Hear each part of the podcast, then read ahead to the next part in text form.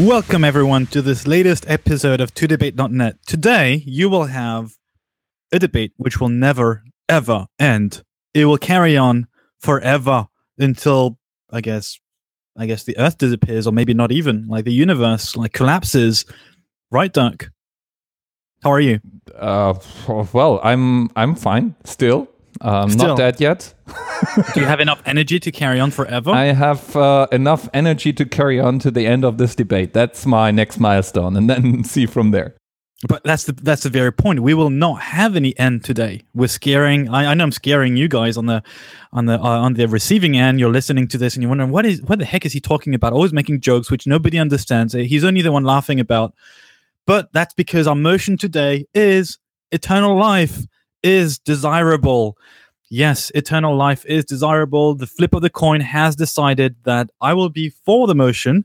I'll be defending that. And you, Dirk, you will be against that. You will say it is not desirable to have eternal life. Indeed, I will, and I go first. And you go first, indeed. So whenever you're ready, it's your turn. Dirk goes first and argues against the motion. So, the motion is eternal life is desirable, and I will make a case against that. Why possibly could I be against eternal life? There are so many reasons, I don't know where to start, but start with a very pragmatic one space and resources. If we live forever, that means we reproduce and uh, grow forever. And that means we eat up space and resources. So there is a limit to eternal growth and eternal life on this whole planet for the reason of uh, resource competition. So a very practical limit to that. And I would argue that if you combine uh, the human rights to reproduce and uh, live freely and decide your own faith with an endless life, that becomes nasty very quickly. So, first reason. Second reason, evolution. Evolution depends on change cycles. Now, that's the difference between a collective desirability for eternal life and an individual. Of course, as an individual, I don't want to die, I want to live forever.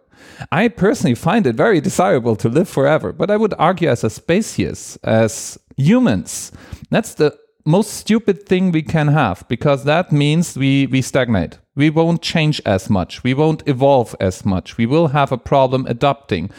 And uh, evolution really depends on a change cycle. And evolution doesn't care about my individual desires and needs. So I would say, from a global uh, species perspective, actually, it's very desirable to to have death in the in the mix. And the third one is a philosophical one just very quickly, I go deeper into that in my next segment. Many, many aspects of human success and our progress actually depend on deadlines. They are called deadlines for a reason. We know that we have an end on this planet, so we try to accomplish things. So we structure our time in deadlines. If you have no end to your life, do you have no reason for deadlines. So you you you're sleazing off, you're just hanging around, and what's the point? You know, 100 years, 200 years, 500 years. Who cares when you finish your trip report? So um, I would argue, for the very last reason, it might be the most powerful engine we have for human progress. Therefore, I hope our audience joins me.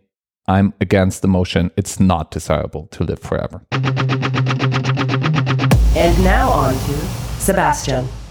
Let's hear his rebuttal. One of the great miseries of being, of living, is losing those we love. And obviously, if they don't die, um, we don't have to go through that suffering of missing the people that we love. So I think that's a, pretty compelling reason as to not to have to go through this. Um, and I would argue that whatever I say is, is under one condition uh, for eternal eternal life to be desirable, and that's remaining healthy. Right? There's no point in remaining alive if you're not healthy or cannot enjoy life. So everything I say is under that condition. Desirable does not mean that one has to go for it. By the way, right? I'm personally in favor of euthanasia, for instance. Now, nowadays, euthanasia is in the cases of your body not being responsive or dying or having Alzheimer, and it's not even approved in most countries anyway. But you can imagine a new form of euthanasia or you suicide, um, where you don't have, where, which remains as an option, right? So you, it is desirable, in my opinion, but you don't have to go for it. You may have reasons not to carry on living because maybe you're alone, maybe because you've had enough. and this will continue. People are depressed. Look at me. So um, everyone may have a different reason for eternity, and I can only share mine, which are obviously highly subjective. I cannot speak about everyone else. I can give you examples as to why it is desirable, but that doesn't mean it's I can generalize to the entire population. Let me start with one example, and then I'll carry on in my second part, also by responding to your own arguments. I believe 123 million books have been published since Gutenberg um, invented the printing press. That's 120 million different books now, of course, none of them are very good. But in one lifetime, in one current lifetime, you can only read so much. Maybe what, 2,000, 3,000 books at most? So I'm frustrated personally. I'd love to carry on reading and become wiser. Uh, I'll get back to your point about evolution, but maybe we don't need to evolve. We just need to become wiser or just be happy. So just the fact that there are so many books I will not have an opportunity to read already frustrates me. You don't have enough of many current lifetimes to go through even a tiny sliver of all these books. So yes, eternal life is desirable, and I'll get back to it in just three minutes. Now it's Dirk's turn. Yeah, you make two very personal points, and I get those. Uh, it's hard to see loved ones go. Agreed. And you want to read all the books there are. And that's something I very much understand as well. Although I would argue that uh, after reading the first 110 million books, you might be tired of reading any more books. And that's exactly my counterpoint. Uh, many of these pleasures that you cited, the picture you have in your mind that you you lose out on on great literature and you cannot read everything you want to read and there is not enough time to dig through everything. All these things this frame of mind depends on having an end in sight. Imagine you have theoretically the whole lifetime of the universe at your disposal to read all those books you might decide to not read so many at a time. You you read slower. You you maybe slack off every now and then, and all of a sudden it becomes uh, less desirable. Right now, it's very desirable because you feel you're on a clock. And I think that makes a huge difference. The personal aspect of it, I totally subscribe to that. Uh, I, I think that's the main reason why people feel it's desirable to live eternally. But there's another aspect to it. You mentioned living healthy life. Yes, that's one aspect to it. The other one would be happiness. And again, very philosophical point. Uh, a lot of happiness depends on your impression that this may be a rare occasion that you may have just the time of your life now and you met the one special person in your life and you have that one moment you try to not let slip and all these things. All these feelings all these impressions depend on having an end in sight. Now if you if you have an eternal life these things they lose meaning. You know after the first 100000 years you don't even remember your first kiss. Some people don't remember after 20 years. So it loses uh, it loses meaning and it loses sense and you lose something of it which is very important which is humanity. Your humanity is lost in the process. So on an individual level it may be desirable. Even that i disagree with because i i bet that even if you're living a healthy eternal life, you get to the point that you you find it undesirable, and then maybe people start using uh, oh, I cannot pronounce that euthanasia, kill themselves. Maybe people kill themselves then, and may even have a right to that.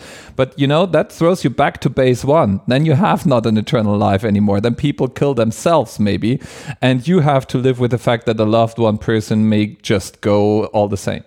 So um, no, it's not desirable. Um, not going into any dystopian futures, um, talking about power, talking about all the things I might come up with. I'm just for the pure fact that uh, as a human, I like to be happy on the way, and I like to have ups and downs in order to uh, cherish life. Next up, Sebastian. Let's hear it. Do we stop? Because um, what's happening now is research on making people live longer, right? We the life expectancy has gone from what 36 years old a century or 150 years ago to the life expectancy that we know now. So where's the limit? So you basically, if we push your reasoning, basically we should stop doing any research in that sense. Um, beyond, by the way, the research on making lives healthier. Uh, you mentioned in your first piece about reproduction, there's not enough space and you have too many people. Well, that's my point actually, which is about well, space exploration, right? Don't you want to see what whether we actually manage to go to other planets? We'll have space, right? If we have time, we have the incentive also to explore other things. And I don't believe people need deadlines. You could also say people are kind only because they believe in an afterlife. Case in point, right? You have atheists, you have people who do not believe in any God or afterlife. They're still kind people. They don't expect a reward. So people have different ways of dealing with innovation. It doesn't have to be uh, linked to a deadline. Uh, also, by the way, the trend is having less and less children. The more educated you are, i.e., the more you read, uh, in a way, you have less children. So actually, I don't worry too much about the space on the planet and resources. We're becoming more and more efficient um, on that aspect and you say it can become nasty, I think it's going to be fun if we have more people and they fight each other. Come on, otherwise we'll have nothing in the news. So yes, it's going to be interesting to have an old, very old Dirk and fighting against a very old Sebastian and debating in like 10 million years about some random topic. I think it's going to be exciting. And yes, you have a concern for the species, and you say individually you're all for it. But let's be selfish. Like, I don't care about the species. Like, when I die, although I'm immortal. But assuming I'm, I, I will, I will die. I don't care what happens after me, right? Like in my own personal case, I'm going to be extreme. I don't have children. Now, of course, the people I know, I don't want them to die and suffer. But basically, I'd be happier in a way if I had a guarantee that the world would disappear after me, that I have nothing left to regret to try again, because everything dies after me. So it sounds very selfish, but think about it. Think about what it means um, on a on a personal level. Now, I have other arguments, and let me have my last minute around this. Um, we'd probably avoid making the same mistakes again, all over again. I think the reason why history sometimes repeats itself, at least as the expression goes, is because we don't have this memory of what happened, uh, whether it's the Second World War or previous wars. Uh, I think we'd actually be- benefit from uh, a, an evolution perspective, since you brought up that point. Also, it's fantastic from a capitalistic perspective.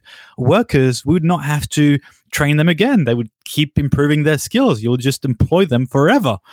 Uh, and you don't have to have an eight, eight hour workday, by the way. You can make it easier. But if we live in this economy, you can just keep on um, using them. And uh, one more and one last argument would you really want to die and miss on that latest iPhone? Really? No, you will be just damaged mentally if you die before having the latest iPhone. This is my my groundbreaking argument. Yes, eternal life is desirable. Final statements. Dirk goes first.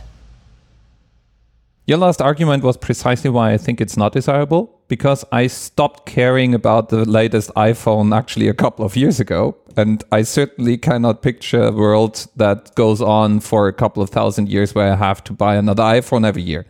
So, uh, right, right. Case in point, I think things get boring, and uh, everyone around you who's older than you will give uh, will will agree with that. Second thing, the arguments you made actually point to dystopia.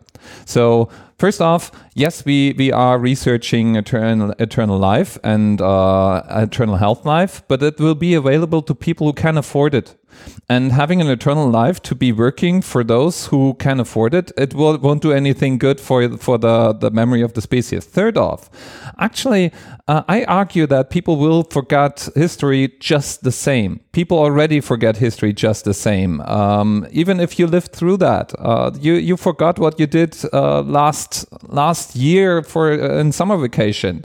I think it's overly idealistic and optimistic to assume just because you live forever, you remember forever. And there are very real limits to that. Also, don't let let's not forget that um, being around forever, and that means for, maybe for everyone, let's be totally utopian, means the idiots stick around forever too. And I'm not sure if that's a good thing.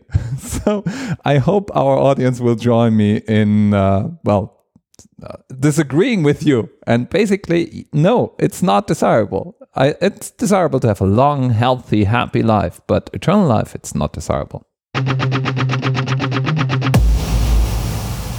Sebastian. Idiots will stick around, it is true, but so will women who break my heart. And in that case, the good thing about life is that nothing or almost nothing is over until you die. And it's very difficult for me to not have hope otherwise. So I continue hoping because I am alive, because I know she is alive, and I want to have her love back. And that's a very personal and true story. Um, so I'm sorry, I will have to bring this up. But the main argument here is, as I said at the very beginning, is that you don't want to lose the ones that you love, your children, your because things can happen, your parents, your brothers, your sisters. So I think this is one of the most difficult things that we go through in life. Now it's we go through it anyway, indeed, but I think it's would be nice to avoid that and live more happily. But the main argument, and that's the one that you cannot respond to, since I'm closing this debate, is that you will not want to miss the last episode of Star Wars. So yes, eternal life is desirable just for that. You will want to have an opportunity to watch that latest episode.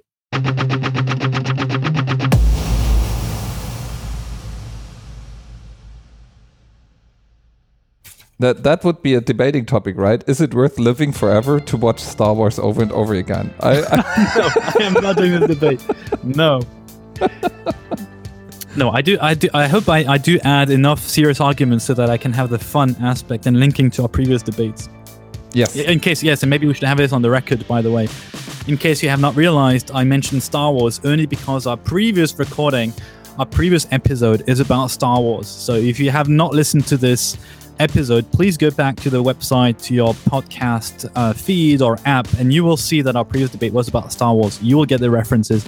I make a lot of hidden references. Doug. I love yeah, to do yeah, yeah. You have fact, multi-layered SpaceX- personality. Can't imagine what what tr- you turn into if you had uh, thousands of years of suffering. Uh, I, I go through enough suffering as it is. Uh, it's multi layered suffering indeed. Um, anyway, so what's your point, real and there was also a plug to our first debate about space exploration. Yeah, I noticed. I noticed. Amazing. If you have your whole life, you can actually go to all those miserable airless planets out there and uh, discover over and over again that we may Well, have just the only we can- interesting place. This is maybe where we can send all your idiots. Yeah, can we start now? We can start now, sure. I, I, And you don't need fact- eternal life for sending people, uh, idiots, to space, right? It's like, uh, Okay, all right. thanks for listening. Once again, please remember to vote. You know, this thumbs up, thumbs down on the website to know who convinced you the most for that debate. If you have comments, if you have suggestions of additional arguments we could have used, likewise, use the website. You can go in the commenting section of each episode. And don't forget, you can also add a rating on iTunes. Thanks for listening. Thank you, Dirk. It's always great fun uh, to debate with very serious arguments, obviously. Um, so that's it for me. Any last words? Yes, for those of you who can't wait for the next iPhone to hit the shelves, maybe then you listen to this podcast on your iPhone. Maybe then you go to the iTunes store and leave us a rating there. We really Mm, appreciate it. nice. That nice helps a lot. By the way, I've never touched an iPhone in my life, so I have actually no clue whether it's good enough or not. But so I you should do that arguments. before you die because you never know when you're dying. I'm not Yeah, my, my sample size also 100% of my data points so far indicate that I'm I'm living forever. I remember you said that. I like it. All right. Okie dokie. Thank you very much, everyone. Stay tuned. Bye. Bye.